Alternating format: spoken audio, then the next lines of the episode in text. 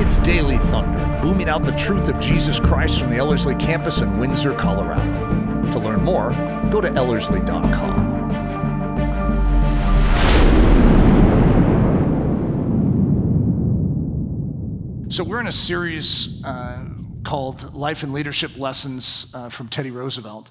And this session is called Four Eyes. And uh, the Boyders ordered special glasses, so uh, I at least should put them on. They're Teddy Roosevelt glasses. And I don't know, I mean, does this enhance the look? I mean, do you guys have more respect for me uh, with the Teddy glasses on?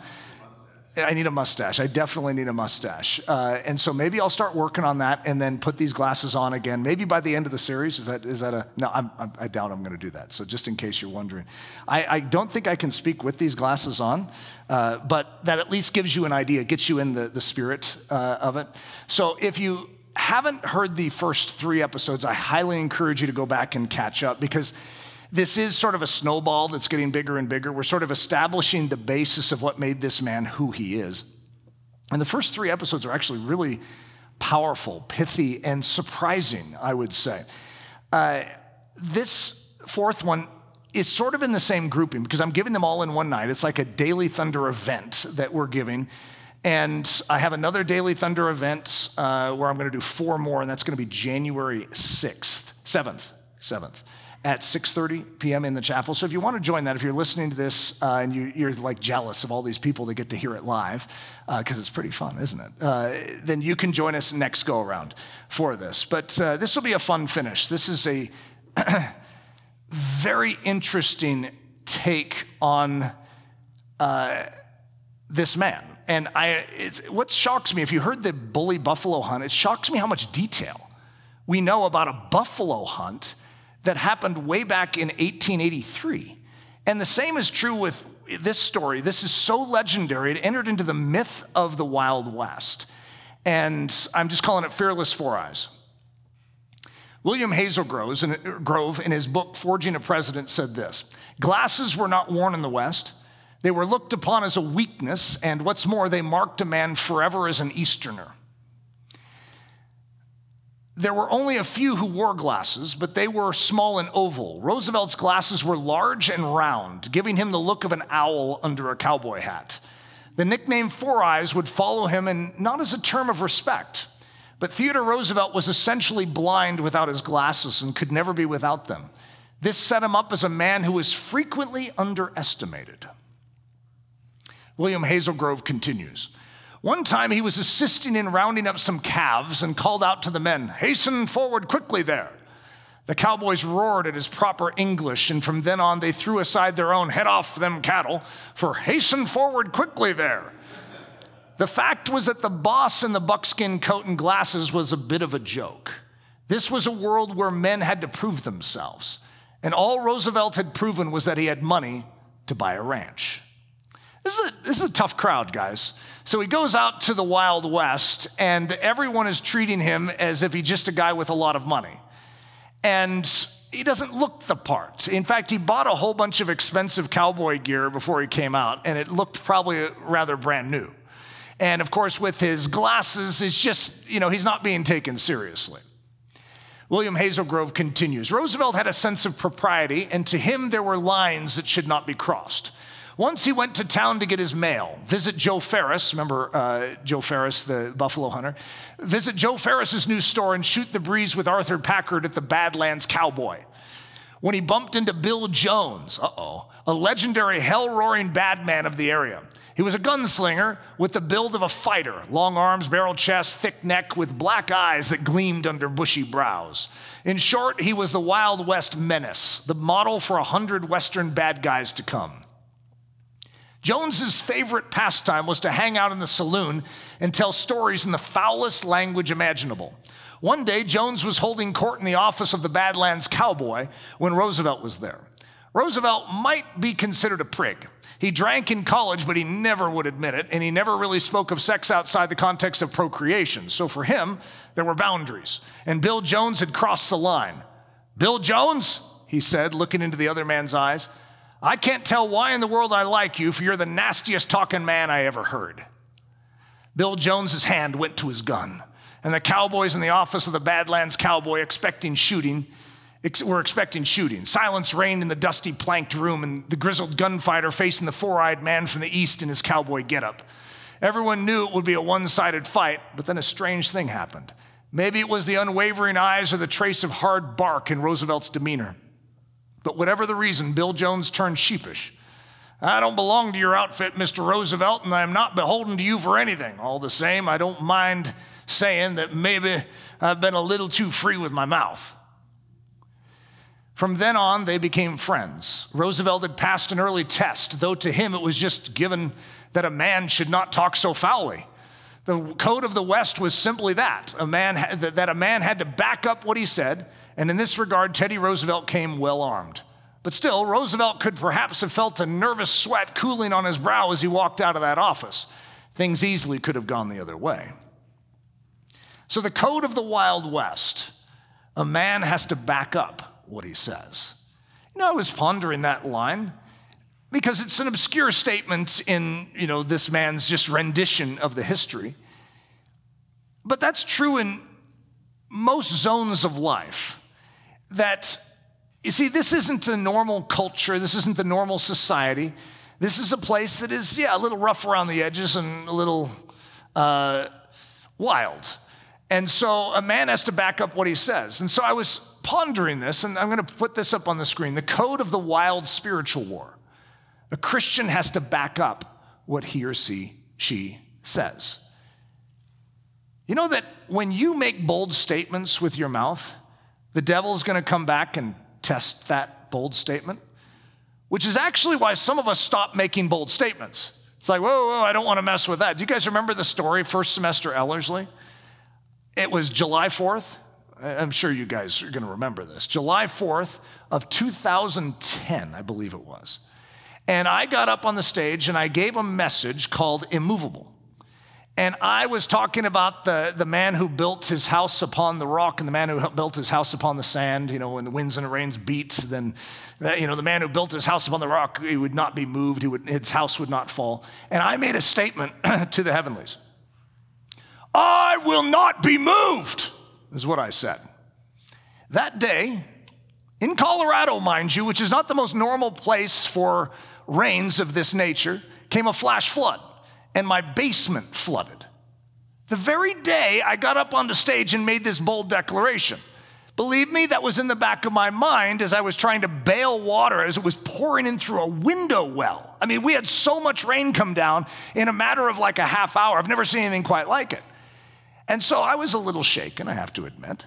And it was about a month later that I got up the guts to get back up onto the stage, reference that situation, and say, I'm not going to be intimidated. When I say I'm not going to be moved, uh, because I was a little moved, by the way, in the situation, I mean it. I'm not going to be moved. That day, we had a flash flood, and my basement flooded. I'm not making this up, guys. This really happened in my life.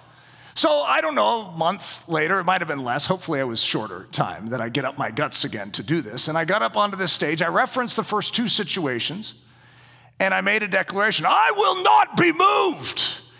We had just transitioned our uh, our washing machine and dryer to a new spot in the house. And the guy just the day before had finished it and said, Yeah, it's all set up, you can use it. But we hadn't used it yet. Sunday morning, before we left for church, I don't know why we thought that was a good time to have our first load of wash go through.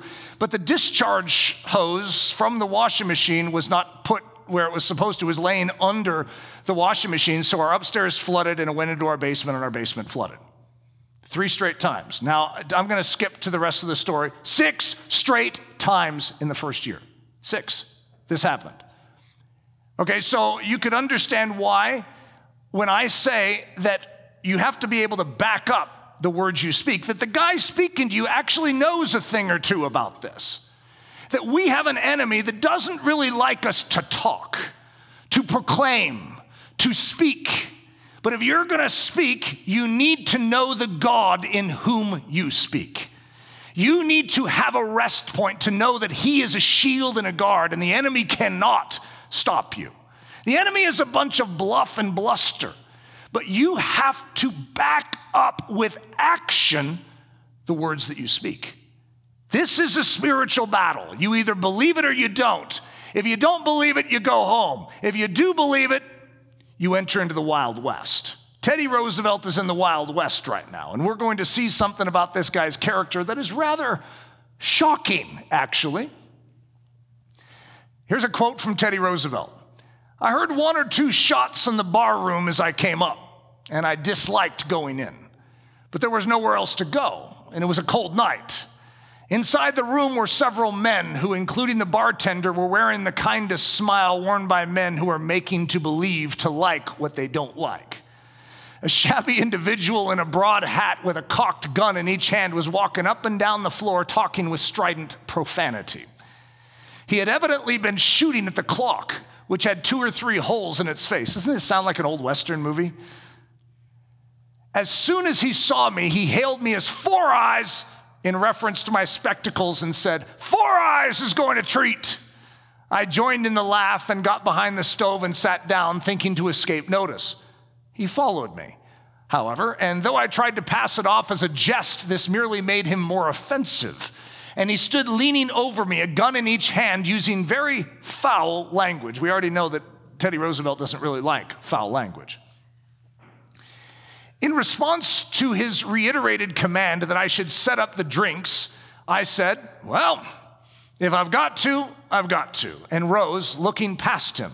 As I rose, I struck quick and hard with a right just to one side of the point of his jaw, hitting with my left as I straightened out, and then again with my right.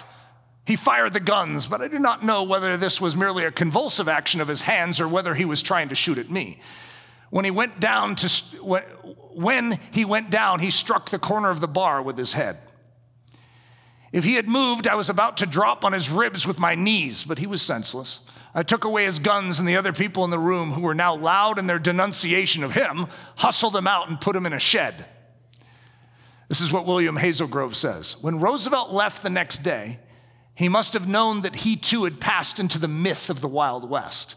The news of the lone rider from the east facing down the gunman in the saloon made the rounds. Buffalo Bill riding in to save the day had nothing on Theodore Roosevelt at that moment. The West was a small community where lore and fact were mixed frequently into a potent mythology. The story of Roosevelt's showdown took on more drama as it circulated until he was no less a hero than Gary Cooper in High Noon. Frank Green, who was the official of the Northern Pacific, said Roosevelt was regarded by the Cowboys as a good deal of a joke until the saloon incident. After that, it was different. You see, if we were to describe the Christian life, I have a hunch that us as young believers with our bravado, and we know that we have a position in Christ, we know that we have authority in the name of Jesus, and we start barking about it. And the enemy looks at us as a joke. They have no idea. They can't back that up. They don't really understand what it means to stand in the authority of Christ. And so he will put us to the test. And he'll tell us, you know, to buy a round of drinks. And yet, it's shocking in this story. I don't think any of us expect Teddy Roosevelt. He's skinny still at this time, by the way, guys, but he had trained. I mean, he's like daily training. He's a boxer. And you sort of see it come out here. All of this overcoming his asthmatic weaknesses suddenly transforms him into a myth and legend in the Wild West. William Hazelgrove says this Truly, Roosevelt could have been shot right there in the little scrub town of the Badlands, and the course of American history would have changed forever. Ironically, the sickly boy who started boxing simply so he could breathe would one day use those same skills to knock out a murderous bully in a Wild West town. But in doing so, Teddy Roosevelt entered into myth and would be forever wed to this evanescent moment in the history of the American West. Teddy Roosevelt, speaking of the Wild West, the romance of my life began here. Now, remember, if you have context for this, this part of his life is the most difficult. And yet, he is going to declare that the romance of his life, the beauty, the adventure, the grand scope of what he is going to do with his life starts right here. This is the basis. The same is true for all of you.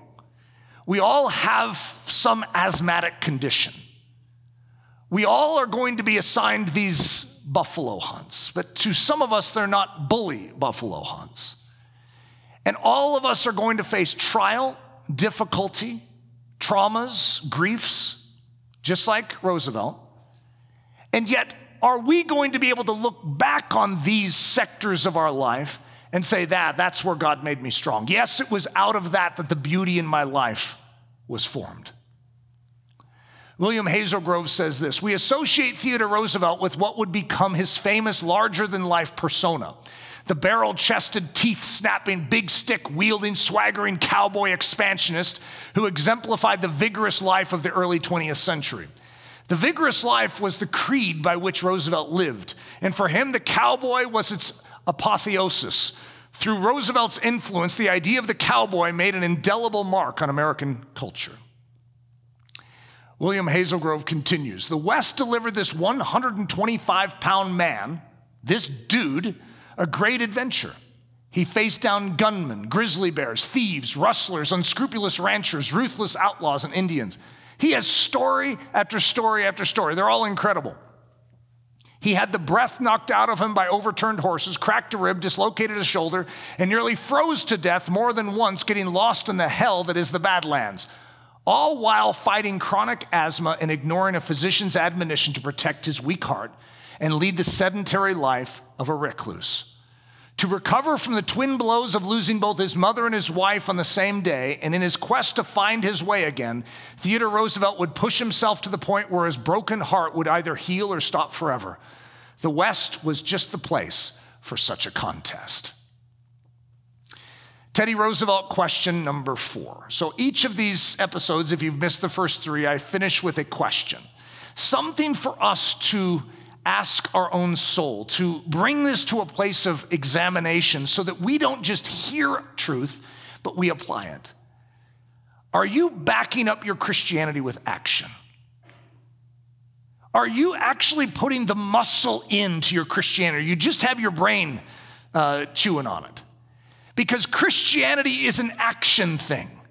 Faith is meant to move us forward, not to just consider ideas and to just go, ha, interesting. Do you actually believe you have authority over the bad guys, or is it merely nice sounding rhetoric? You see, if you know that you have authority over bad guys, then you don't fear the bad guys. You see, we, are, we give ourselves away when we hide in the corner and when we cower before the issues of earth today because the world is conspiring to stomp out truth. I'm not a conspiracy theorist, but there are conspiracies out there. They're called the devil's agenda to stomp out the truth in this world. The devil is very much against the Son of God and everything the Son of God is after. He's against the church of Jesus Christ. And so his design is and always has been and always will be to stop us. The question is do you know the authority that you have? I don't care if the guy is wielding six shooters, he has a foul mouth, and he's asking you to do his bidding. You need to know that you have been commissioned by the Most High God to actually stand up to the bad guys in this world. I mean, I don't know that I'm wired to do that naturally. I don't know that that's the way I was trained. It's like, Eric, I want you to go out to the Wild West, and when that bad guy is going around with his six shooters and going to kill someone, you stand up to him. Like, whoa, whoa, whoa, no, no, no, you don't want to do that. And yet, everything about Christianity is bold, is daring. It does not mean it's unwise. I'm not actually wanting to encourage a lack of wisdom, but it's actually a greater wisdom to move forward and to put action behind our faith than to cower. Are you willing to actually migrate from weakness to strength and to take it to the foul mouthed devil? See, some of you could hear my story about standing up, you know, for truth and actually having real world repercussions. Oh, I could have a whole series on real world repercussions for standing for truth. My little diddly squat story about floods in the Ludy house, that's nothing. The amount of attack I've had on my life is very heavy duty. And the amount of times I have heard that voice saying, Give up, Ludy.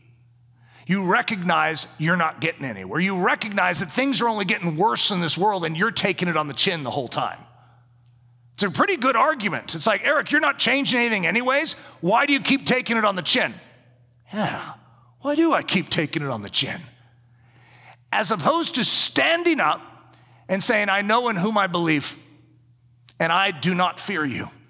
I don't fear your bluff. I don't fear your bluster. I've said to Leslie so many times, you know what? If the enemy could, he would kill me, but he can't.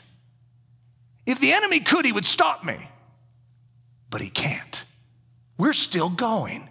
And even though he has put together quite a, you know, a scene to get us to give up, he can't stop us.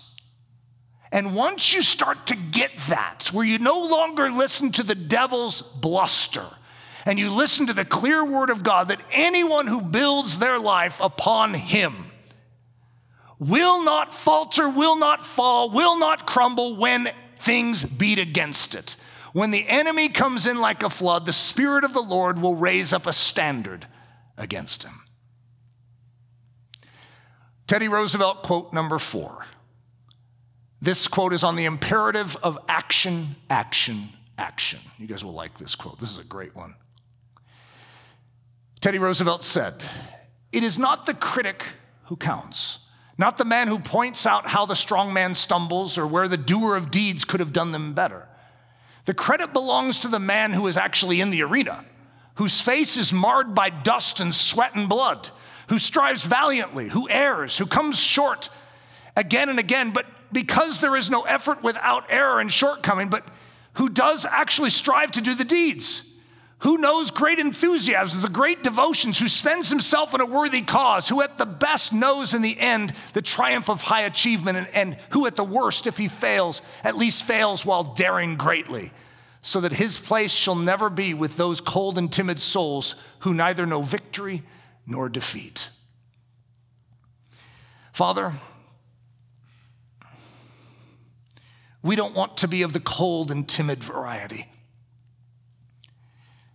But American Christianity hatches cold and timid Christians. We want to be of a different variety the robust, the strong, the athletic, the muscular. Lord, this is a work of grace, but we have to decide to begin to move forward, to move out of our coldness and our timidity, to move into the warmth and the heat of radical abandon. Lord Jesus, we want to follow you knowing full well it comes with a cross, knowing full well it comes with a denial of self, knowing full well it comes with sufferings. But Lord Jesus, it also comes with your presence, your power, your intimate fellowship, your strength, your protection, your provision, your supply. That everything we need for life and godliness, everything we need for this journey will be given us. That is our confidence. Lord, I pray that we would rise up with a whole new level of strength and conviction today. Lord, our goal isn't to grow up to be like Teddy Roosevelt, it's to grow up to be like you.